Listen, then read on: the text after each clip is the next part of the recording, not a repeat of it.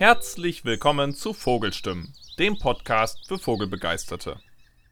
Herzlich willkommen auch von mir, liebe Hörerinnen und liebe Hörer. Ich bin Nina Krüger, die Chefredakteurin des Vögelmagazins, und ich begrüße Sie zur Folge 8 des Podcasts Vogelstimmen. Wie in jeder Folge begrüße ich auch diesmal einen Gast, der aufmerksamen Leserinnen und Lesern des Magazins schon ein Begriff sein dürfte. Dr. Ulrich Mäck hat in den Ausgaben 5 2023, 6 2023 sowie in der aktuellen Ausgabe 1 2024, die Sie natürlich auch in unserem Online-Shop erhalten, eine Artikelreihe über die Schönheit und die Besonderheit des Schwäbischen Donaumooses veröffentlicht.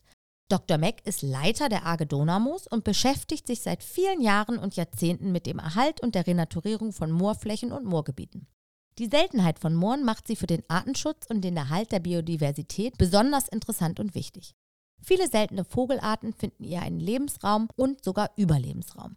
Lieber Dr. Mäck, ich begrüße nun auch Sie ganz herzlich und freue mich, dass Sie die Zeit gefunden haben, mit mir noch ein zweites Mal über Ihre Arbeit und die Bedeutung von Mooren zu sprechen. Denn wir nehmen diese Folge tatsächlich aufgrund von technischen Problemen schon zum zweiten Mal auf. Und wenn Sie in dieser Aufnahme Störgeräusche im Hintergrund wahrnehmen, liegt es daran, dass meine kleine Tochter heute krank zu Hause bleiben musste und neben mir einen Zeichentrickfilm schaut. Also, lieber Dr. Mäck, unter diesen erschwerten Bedingungen stellen Sie sich doch bitte noch einmal vor und erzählen uns, was die Besonderheit des Schwäbischen Donaumooses ausmacht. Wie ist es entstanden? Welche ökologischen Aufgaben erfüllt es? Und was macht es für so viele seltene Arten attraktiv?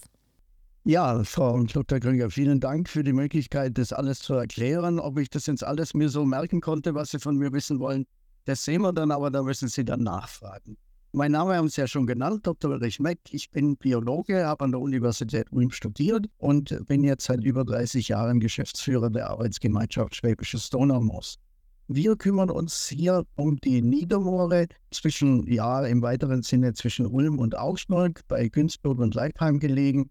Es ist ein 4000 Hektar großes Niedermoorgebiet in der Donauebene und wir haben hier die Möglichkeit, dieses Moorgebiet wieder zu vermessen, haben das in Teilen auch schon gemacht. Große Teile fehlen aber auch noch und ich habe das Gefühl, dass wir von der Vogelschau her gesehen so ein bisschen isoliert liegen im weiteren Umfeld und wir deswegen auch sehr viele seltene Arten bei uns finden, sowohl auf dem Zug wie auch im Zusammenhang mit unseren Arbeiten eben jetzt auch als Brutvögel. Welche besonderen Arten machen denn bei Ihnen Rast und welche besonderen Arten brüten im Schwäbischen Donaumoos? Es geht bei uns vor allen Dingen, wie bei vielen Niedermooren, um die Riesenbrüter. Davon gab es bei uns bis vor einigen Jahren noch einen ganz guten Bestand am großen Brachvogel. Der ist jetzt allerdings sehr ausgedünnt. Es sind nur noch einzelne Paare, die brüten, leider ohne Bruterfolg in der Regel. Wir haben dafür einen hervorragenden Bestand an Bekassinen. Der war auch Mitte der 90er Jahre ziemlich weit unten. 1 bis 3 Brutpaare hatten wir noch. Und jetzt sind es in den letzten Jahren stabil über 40 Brutpaare. Das ist, denke ich, was ganz besonders Außergewöhnliches, denn die Bekassine nimmt ja überall in ganz Deutschland, eigentlich in fast ganz Europa, sehr massiv ab. Und hier bei uns, wie gesagt, ja, explodieren die Bestände. Ist jetzt vielleicht ein bisschen übertrieben, aber wie gesagt, von 3,4 auf über 40, glaube ich, ist schon eine tolle Sache. Wir kümmern uns hier bei uns auch um die Kiebitze. Das finde ich persönlich jetzt interessant, dass man sich mittlerweile um Kiebitze kümmern muss. Passend ja auch zum Jahresvogel jetzt an den 24. Ich kann mich noch erinnern, in vielen früheren Exkursionen, da sind Kiebitze rumgeflogen, die hat der Vogelkunde normalerweise gar nicht beachtet. Mittlerweile verstummt das Gespräch, wenn ein Kiebitz vorbeifliegt. Und ich denke, das zeigt uns doch sehr deutlich, in welchem Zustand auch unsere Natur im Großen und Ganzen ist, auch in den Naturschutzgebieten im Übrigen, nicht nur in der freien Feldflur. Und als Zugvögel, ich möchte mal fast sagen, dass fast alles, was Rang und Namen hat und von Norden nach Süden fliegt, kommt irgendwie mal am Donaumoos vorbei. Und zum Teil einzelne Zahlen, zum Teil auch größere Zahlen. Sumpfeulen sind immer wieder da im Winter, Raubvögel sind da im Winter, beides ehemalige Brutvögel. Wir haben da dunkle Wasserläufer, Kampfläufer, Flussuferläufer, alles zieht im Prinzip bei uns durch. Kraniche ziehen verstärkt durch in den letzten 15 Jahren. Also ist eigentlich rund um die Uhr hier was geboten. Das klingt ja spannend. Also sollte man das Schwäbische Donaumoos, wenn man sich für Vögel insbesondere interessiert, mal besuchen, so wie das klingt. Sie sprachen davon, dass das Schwäbische Donaumoos etwa 4000 Hektar groß ist. Wird das noch anders genutzt oder ist das komplette Naturschutzfläche? Nein, das wird überwiegend genutzt. Die Naturschutzflächen sind im Prinzip 3 Naturschutzgebiete. Eins in Baden-Württemberg, das Naturschutzgebiet Langenau-Ried, 2 in Bayern. dem Naturschutzgebiet Langenau-Ried benachbart in Bayern das Naturschutzgebiet Leipheimer Moos und etwas östlich davon das Naturschutzgebiet Grundgeschwinger Moos. Das sind zusammen ungefähr 10, 12, 13% der gesamten Moorfläche. Man kann also sagen, der überwiegende Teil, es sind noch ein paar Schießerbaustellen drin, aber der überwiegende Teil, bestimmt 80%, wird landwirtschaftlich genutzt. Und dieses wiederum auf der überwiegenden Teil dieser landwirtschaftlichen Fläche sehr intensiv mit Maisanbau, mit Kartoffelanbau, mit Wintergetreideanbau, Zuckerrüben teilweise. Also hier eine sehr intensive Nutzung eigentlich. Das ist auch für uns, für die Arbeit im Moor natürlich, sind das erschwerte Bedingungen. Das kann ich mir vorstellen, insbesondere wenn man sich um den Schutz von Wiesenbrütern bemüht und ein Refugium für diese Arten darstellt. Gibt es mit Sicherheit Interessenskonflikte zwischen der landwirtschaftlichen Nutzung und dem Schutz von Wiesenbrütern? Wie gehen Sie denn mit diesen Konflikten um und gibt es da eine Zusammenarbeit mit den Landwirten und den anderen Interessensgemeinschaften? Ja, wir haben es geschafft, kann ich glaube ich sagen, mit den Landwirten eine Beziehung aufzubauen. Wir hören uns gegenseitig zu, wir sprechen miteinander, wir sind nicht immer einer Meinung natürlich. Es gibt Einzelne, die sehen tatsächlich ihre Zukunft mehr in der Naturschutzorientierung, vor allen Dingen im Bereich des Klimaschutzes im Moor natürlich auch von dem Hintergrund dieser Klimaschutzanstrengungen, die wir ja verstärken müssen. Es gibt aber natürlich noch ganz viele, das ist auch die überwiegende Zahl, die davon eigentlich nichts wissen wollen. Wir haben natürlich die Möglichkeit, so wie, glaube ich, in allen Bundesländern, über Vertragsnaturschutzprogramme staatliche Gelder auszureichen für das Unterlassen eigentlich bestimmter Tätigkeiten beziehungsweise für das Einhalten von Schnittzeitpunkten im Grünland. Aber letztendlich ist das alles, was der Staat uns momentan anbietet, aus naturschutzfachlicher Sicht in gewissem Maße Stückwerk. Denn die Wiesen sind einfach insgesamt viel zu intensiv genutzt, haben eine viel zu geringe Artenvielfalt, sowohl was Gräser und Kräuter anbelangt. Blumen findet man ja schon eigentlich fast gar nicht mehr außer Löwenzahn auf diesen intensiven Wiesen. Und auch wenn man dort dann späte Schnittzeitpunkte vereinbart oder differenzierte Schnittzeitpunkte vereinbart, dann sind das ja immer noch keine echte Lebensräume für Wiesenbrüter, die ja offene Bodenstellen brauchen, die eine Vielfalt an Vegetation brauchen, um eben auch tatsächlich dann dort Nahrung zu finden in den Insekten, die sich danach richten. Für den Moorschutz dann, um den nächsten Schritt noch anzudenken, ist natürlich Vernässung notwendig. Und da geht natürlich Ackernutzung gar nicht mehr. Zumindest nicht diese Äcker, die momentan da sind. Und auch die intensiven Grünländer halten diese höheren Nässe nicht aus. Da braucht man dann völlig andere Landwirtschaftsmodelle, andere landwirtschaftliche Strukturen, hohe Bereitschaft der Landwirtschaft hier mitzumachen und daran arbeiten wir. Das ist mit Sicherheit eine intensive Arbeit und viel Überzeugungsarbeit, die Sie da leisten müssen. Intensiv genutzte landwirtschaftliche Flächen lassen sich ja unter der jetzigen Nutzung nicht vernässen. Aber andere Bereiche werden wieder vernässt. Warum ist diese Wiedervernässung so wichtig und warum hat es so hohe Bedeutung, dass Moore wieder vernässt werden? Sind diese Lebensräume, die entstanden sind, nachdem die Moore trockengelegt sind, ökologisch weniger wertvoll? Sind sie artenärmer? Wieso macht man diese großen Anstrengungen, sich mit den Landwirten so auseinanderzusetzen, beziehungsweise überhaupt technisch diese Bereiche wieder zu vernässen? Das muss ja ein unglaublicher Aufwand sein. Ja, es ist eigentlich wie überall. Kaputt machen geht schneller und ist einfacher nur wie reparieren und zurückführen, wobei ein Zurück streng genommen es in der Natur natürlich nicht gibt. Es geht immer vorwärts. Es sind zwei Aspekte in Ihrer Frage eigentlich drin. Ich gehe mal zuerst auf den naturschutzfachlichen Part hin. Moore bilden sich nur in ganz bestimmten Landschaftsausschnitten. Da müssen sehr viele geologische und auch hydrologische Faktoren zusammenkommen, dass sich ein Moor bilden kann. Von daher gesehen sind das extreme Seltenheiten in der Landschaft, die wir einfach auch vom Gesetzlichen her und ich denke auch moralisch-ethisch zu erhalten haben. Moore zersetzen sich aber man kann fast sagen, in ein gewisses Nichts, wenn man sie nicht unter Wasser hält. Das hängt damit zusammen, Moore bestehen ja hauptsächlich aus Torf, also das Bodensubstrat der Moore ist Torf. Torf entsteht dann, wenn die Pflanzenteile, die ja bei uns im Herbst und Winter absterben, wenn die in ein wässriges Milieu fallen und dort unter Sauerstoffabschluss eben nur zu einem gewissen Teil abgebaut werden können. Und dieser Rest, der dann bleibt, nennt sich Torf. Sobald Sauerstoff wieder hinzukommt, weil man die Moore entwässert, geht dieser Zersetzungsprozess weiter. Die Stoffe mineralisieren, werden entweder ausgewaschen durch den Regen oder auch in trockenen Zeiten vom Wind weggeblasen. Und so haben wir ungefähr 2 cm bis 3 cm Bodenverlust pro Jahr. Und wenn ein Moor dann 2 bis 3 Meter dick ist, dann ist es im Prinzip nach 100 Jahren nicht mehr da.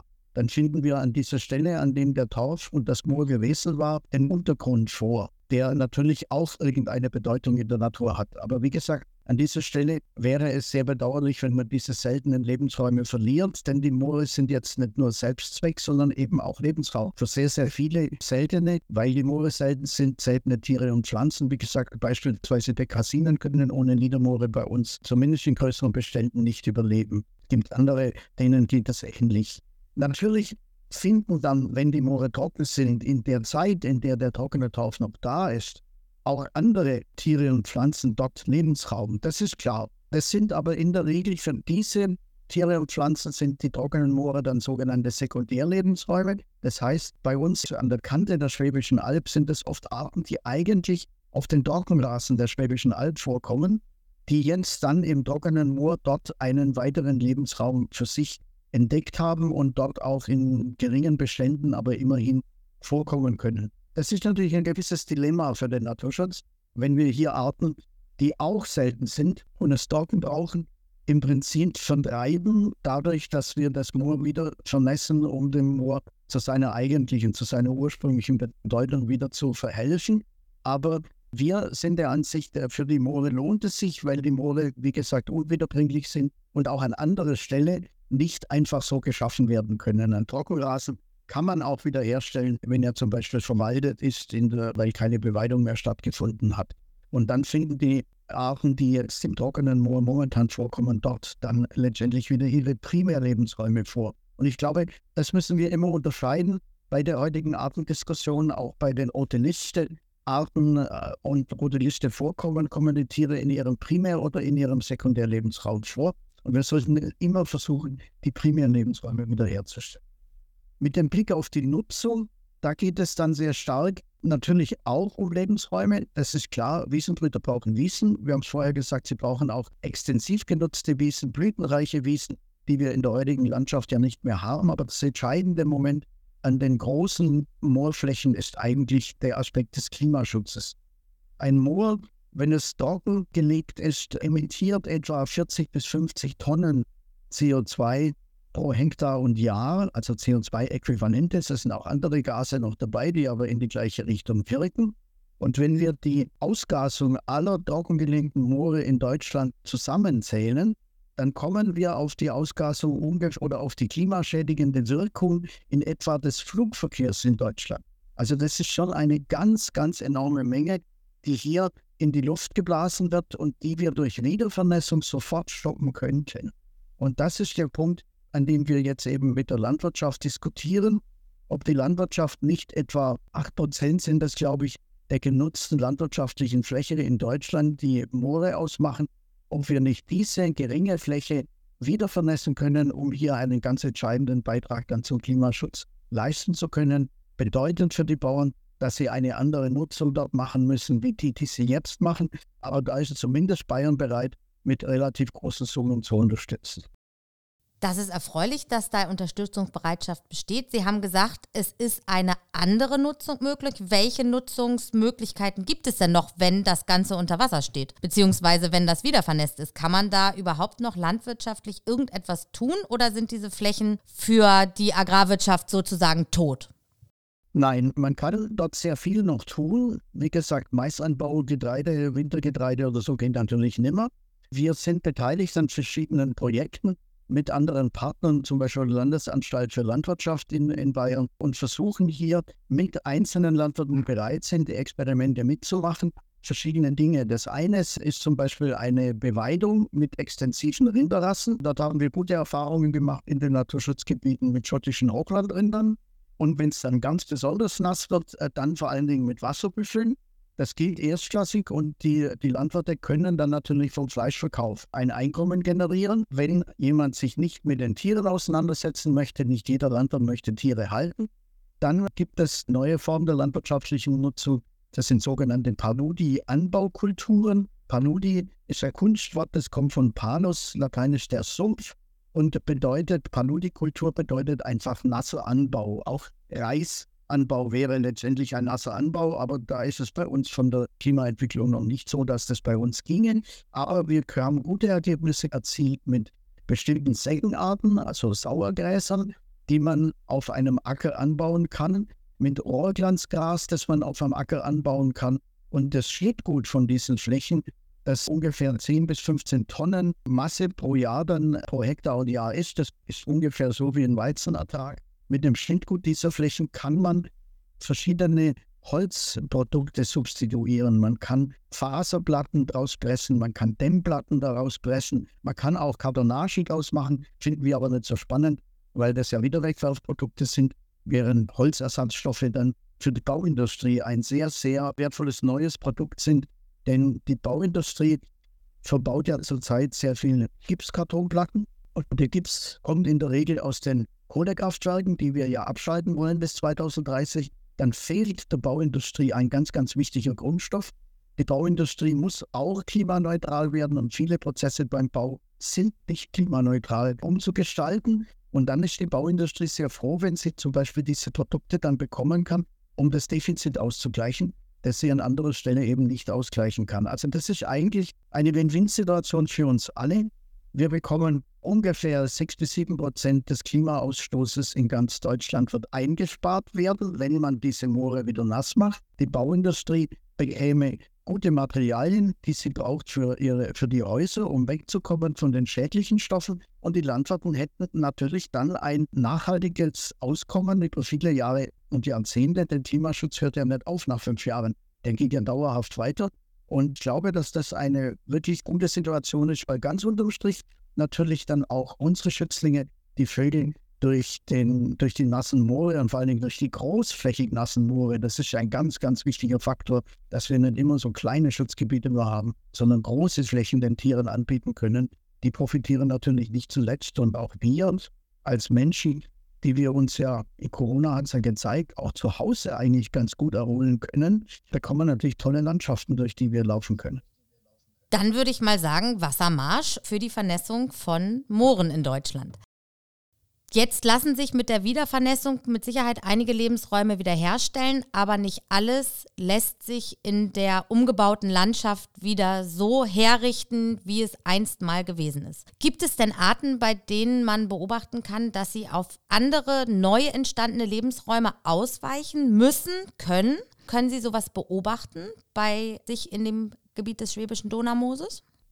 Ja, das klassische Beispiel, denke ich, ist vielleicht der Kiewitz, der ja, wie gesagt, jetzt auch schönerweise, ja, schön ist die Frage, wird ein Vogel, der zum Vogel des Jahres wird, geht es dem immer gut? Im Fall des Kiewitzes natürlich weniger.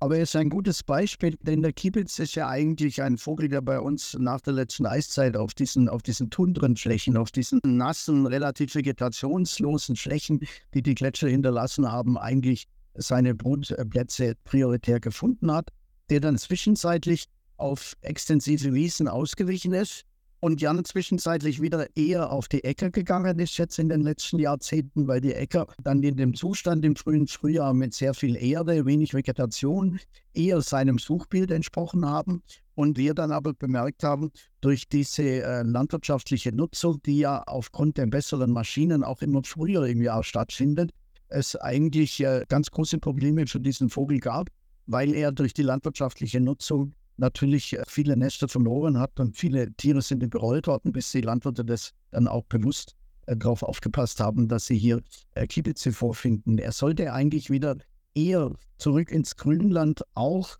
aus den Prädationsgründen. Wir haben viele Wildkameras aufgestellt und haben viele Beobachtungen bei uns gemacht, dass die Kiebitze auf dem Acker wesentlich stärker prädiert werden, also wesentlich mehr unter Fuchs und anderen Bodenprädatoren leiden, wie jetzt im Grünland. Also unsere Bruderfolge im Grünland sind eigentlich immer okay im Vergleich zu dem Minimum, das man bei den Flückenjungvögeln hier ansetzt mit 0,8 Flüge pro Brutpaar, während sie auf dem Acker immer drunter bleiben. Es gibt einzelne Jahre dann, wo es extrem nass ist, wo dann die landwirtschaftliche Bewirtschaftung viel später oder erst im Mai, Juni erfolgt, also wenn der Kiebitz schon fertig ist mit der Brut. Und die Prädatoren natürlich sich auch nicht so in der Landschaft aufhalten, wenn es viel zu nass ist. Dort bekommen wir auch dann in solchen Zeiten auf dem Acker relativ gute Bruterfolge, aber im Grünland sind sie auch dort noch erheblich besser.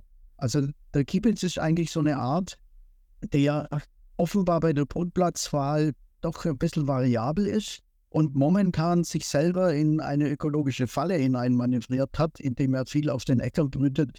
Nur wie gesagt, ich glaube, ich habe es vorher schon mal angedeutet, in die intensiv genutzten Wiesen, wo er einfach keine Nahrung findet, weil er ja optisch jagt, auch die Jungen sehr spät im Tagesverlauf erstorben werden, weil die Sonne gar nicht den Boden erreicht, weil der Grasbestand so dicht ist. In diesen Grünländern kann er natürlich nicht überleben.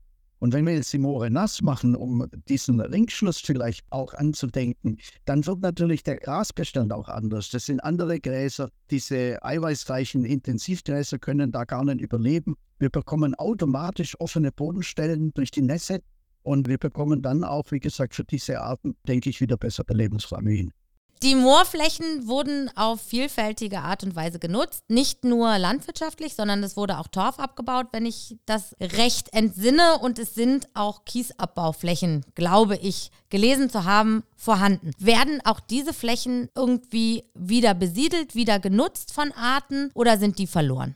Im Falle der Torfabbaustellen ist es eigentlich ja fast eine interessante Geschichte, denn die sind die letzten Stellen, obwohl dort das Moor eigentlich am massivsten beeinträchtigt wurde, nämlich durch den Torfabbau, sind die Stellen, an denen sich noch Reste der ehemaligen Niedermoorvegetation erhalten konnten. Das hängt einfach damit zusammen, wir haben wie gesagt eine Moordicke bei uns von ungefähr 2 Metern noch. Das Maximale waren einmal 4 Meter gewesen, aber wie gesagt, die sind durch die Trockenlegung und nachfolgende Mineralisierung verschwunden.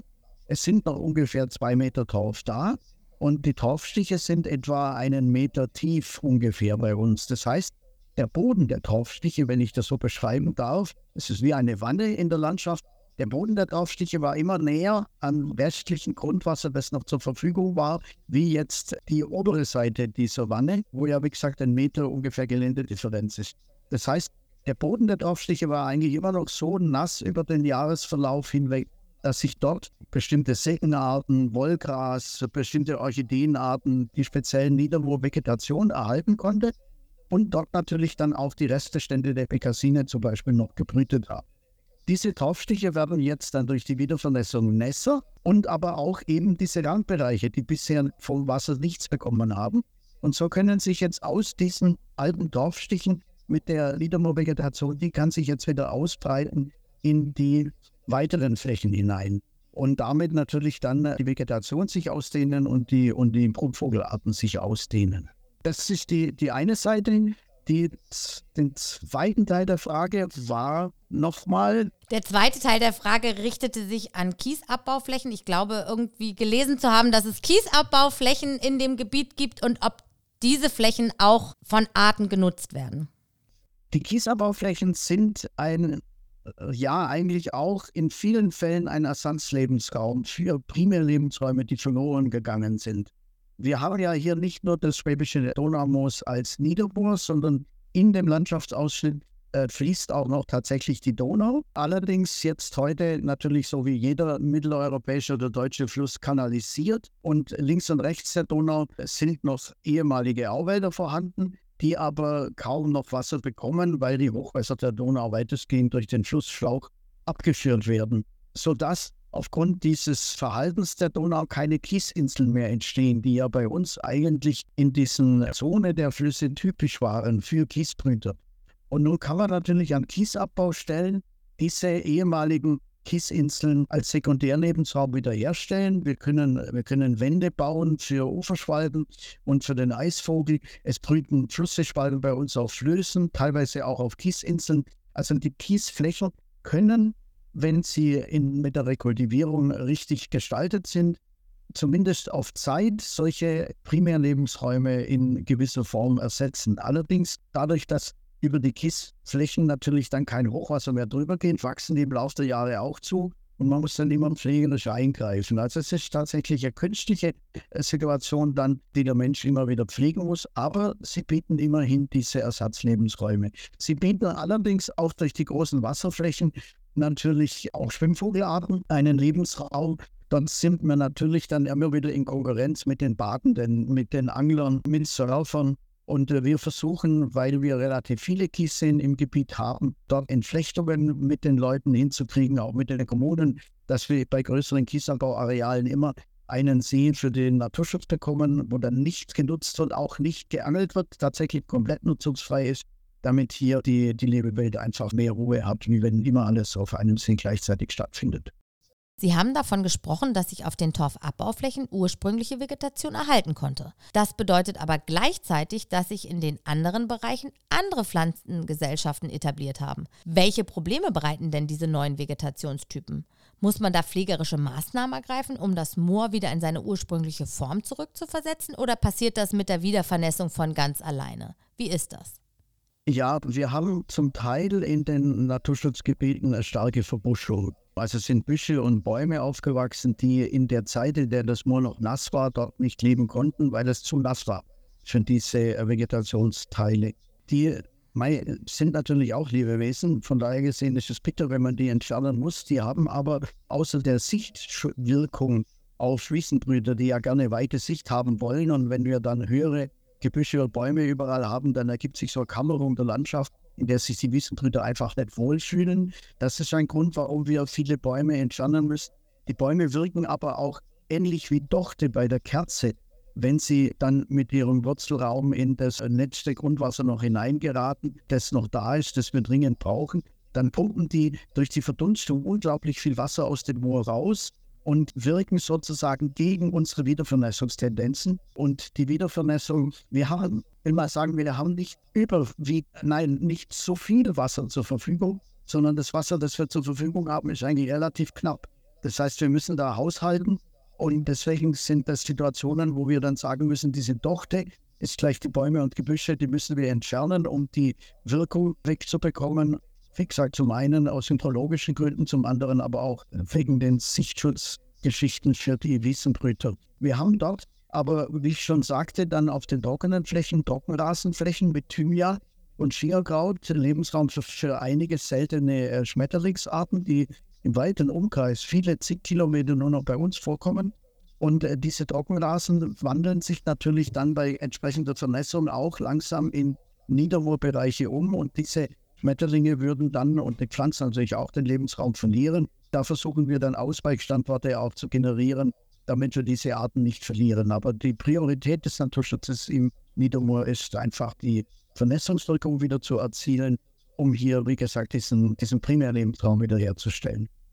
Kann dieser Verbuschung nur manuell entgegengewirkt werden? Oder, also bedeutet das, dass man jetzt permanent, bis man einen Vernässungsgrad, einen gewünschten wieder erreicht hat, permanent da mit schwerem Gerät rein muss, um diesen wieder aufwachsenden Büschen Herr zu werden? Oder gibt es da noch sensitivere Methoden? Wir haben ja schon über Wasserbüffel und Hochlandrinder gesprochen. Gibt es auch den Ansatz, durch extensive Beweidung dieser Verbuschung entgegenzuwirken?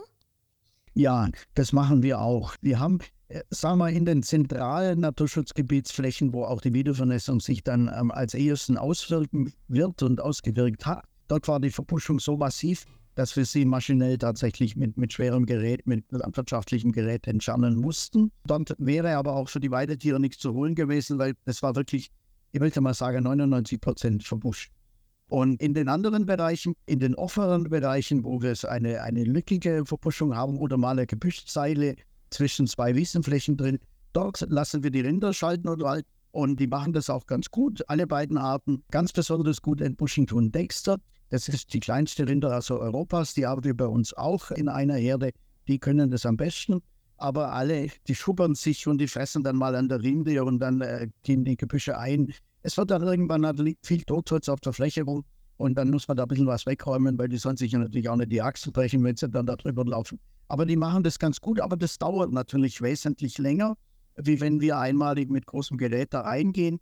Aber ich muss sagen, ich persönlich tue mir immer ein bisschen schwer, wenn wir so viele fossile Brennstoffe verbrennen, um im Naturschutz irgendwelche Tätigkeiten zu tun. Ich fände das viel schöner und denke ich auch nachhaltiger, wenn das die Tiere machen. Und dann müssen wir der Landschaft einfach ein bisschen mehr Zeit geben. Das ist sowieso besser, denn die Eingriffe, die wir jetzt machen, entbuschen und wiedervernässen, sind ja mindestens genauso brutal wie die Eingriffe damals bei der Entwässerung mit der nachfolgenden landwirtschaftlichen Nutzung.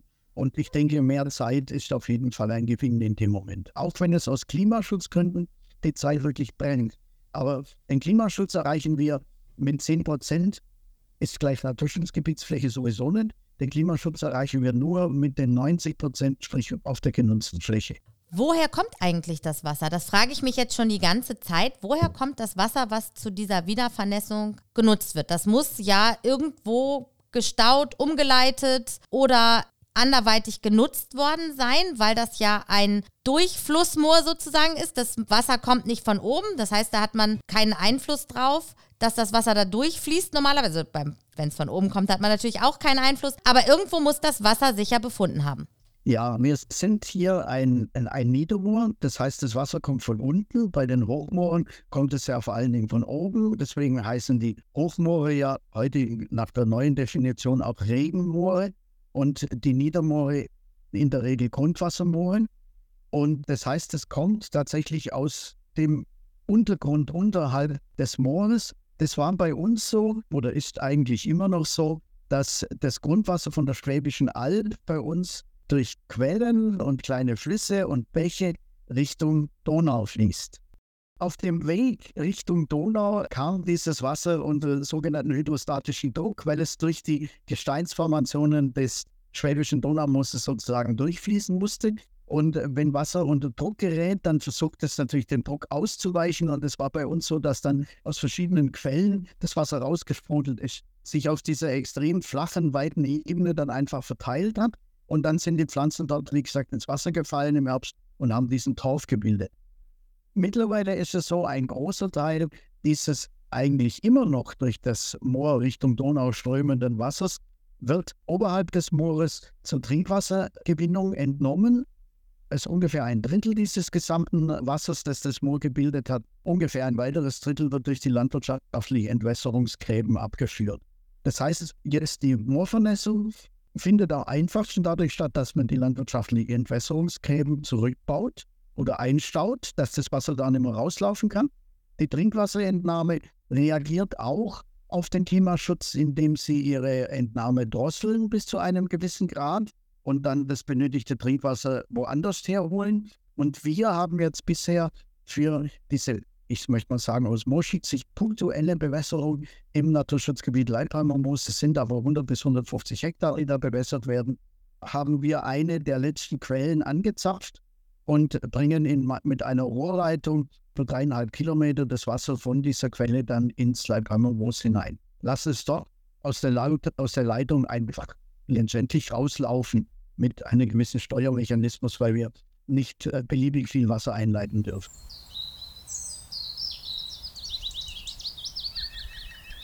Dann würde ich gerne noch über ein anderes Thema sprechen. Und zwar sagt man ja normalerweise, oder man hört sehr häufig, man muss der Natur einfach nur ihren freien Lauf lassen. Und alles würde sich dann schon von ganz alleine regeln. In diesem Fall ist das ja nicht so. Der Natur wird nicht ihr freier Lauf gelassen, sondern sie greifen ganz massiv ein. Ist die Hoffnung denn, dass man irgendwann an einen Punkt kommt, an dem man der Natur wieder sozusagen ihren Lauf lassen kann, indem man das wiedervernässte Moor in Ruhe lassen kann? Oder wird es jetzt eine permanente Anstrengung sein bis in alle Ewigkeit oder so lange zumindest, wie der Mensch hier auf Erden wandelt, um dieses Moor zu erhalten? Oder wird möglicherweise ein Punkt erreicht, an dem man das in Ruhe lassen kann? Ja, das ist eine spannende Frage. Ich denke, um die Natur ganz für sich allein zu lassen, sind unsere Lebensräume, die wir der Natur noch geben, zu klein. Wir bräuchten ja unbedingt dann immer wieder Katastrophen, um bestimmte Effekte auszulösen. Feuersbrünste, riesige Hochwässer, die einfach bestimmte Lebensräume dann auch mal wieder, ich sage mal, wegrasieren oder zunichte machen, damit sich hier wieder eine gewisse Sukzession einstellen kann. Denn das Wesen unserer Landschaft und unserer Natur ist ja eigentlich ein gewisser permanenter Wandel.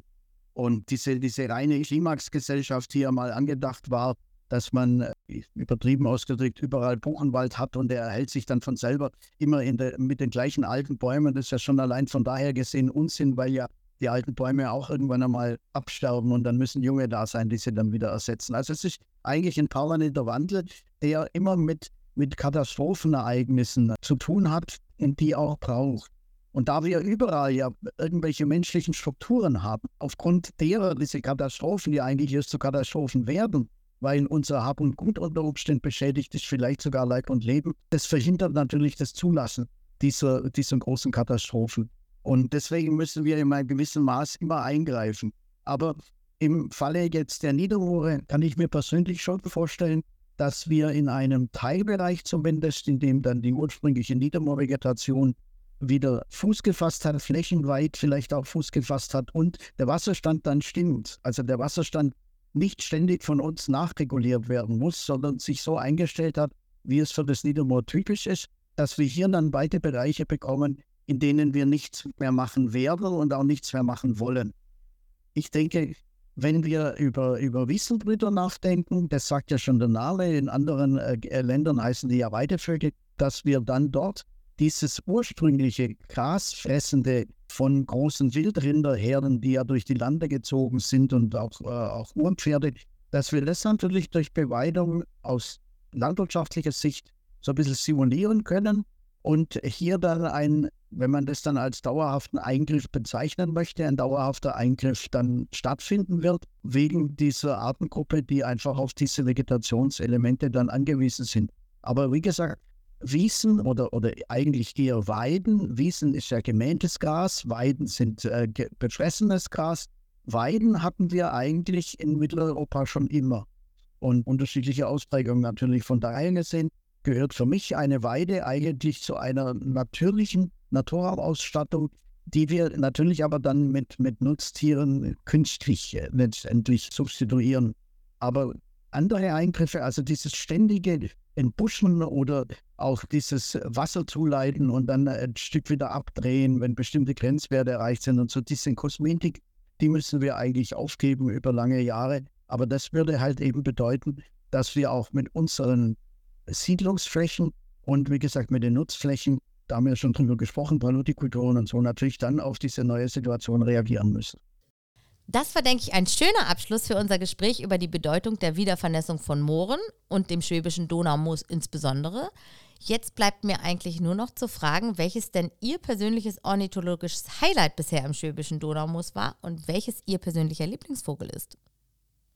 Ja, es gibt eigentlich 3 Highlights, wenn ich es so ganz schnell durch den Kopf jage. Das eine ist natürlich diese wunderbare, ich möchte fast sagen wundersame Entwicklung der Bekassinenbestände von 4 auf 40 in wenigen Jahren, 20, 25 Jahren, ist natürlich ein ganz, ganz besonderes Highlight, weil es der typische Niedermoorvogel ist. Und dass es das gelungen ist, das berührt mich natürlich nach 30 Jahren meiner Arbeit auch persönlich ganz besonders. Mein Herz hängt aber eigentlich an den Greifvögeln. Und da war die erste Seeadlerbrut vor 3 Jahren bei uns im Donauwald für mich natürlich ein absolutes Highlight. Das erste Jahr ohne Bruterfolg, das zweite Jahr mit 2 Jungen und das dritte Jahr jetzt dieses Jahr mit einem Jungen. Das ist für mich natürlich was ganz Herausragendes, weil ich, wie gesagt, Greifvögel besonders liebe. Und den Vogel, der mir eigentlich am stärksten am Herzen liegt, ist jetzt gar keiner aus dem Moor, sondern der Bartgeier. Das ist für mich eigentlich der absolute Highlight-Vogel.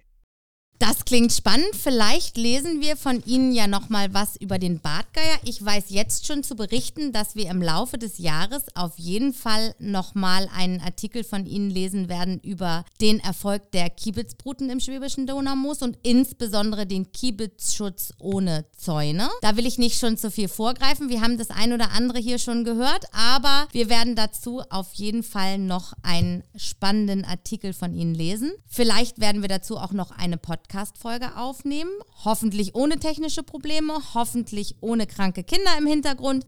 Jetzt verabschiede ich mich von Ihnen. Ich danke Ihnen ganz herzlich für Ihre Zeit, auch ein zweites Mal und ich hoffe auch noch ein drittes Mal, aber dann zu einem anderen Thema. Dankeschön. Danke. Gerne. Dann sage ich auf Wiederhören und bis zum nächsten Mal.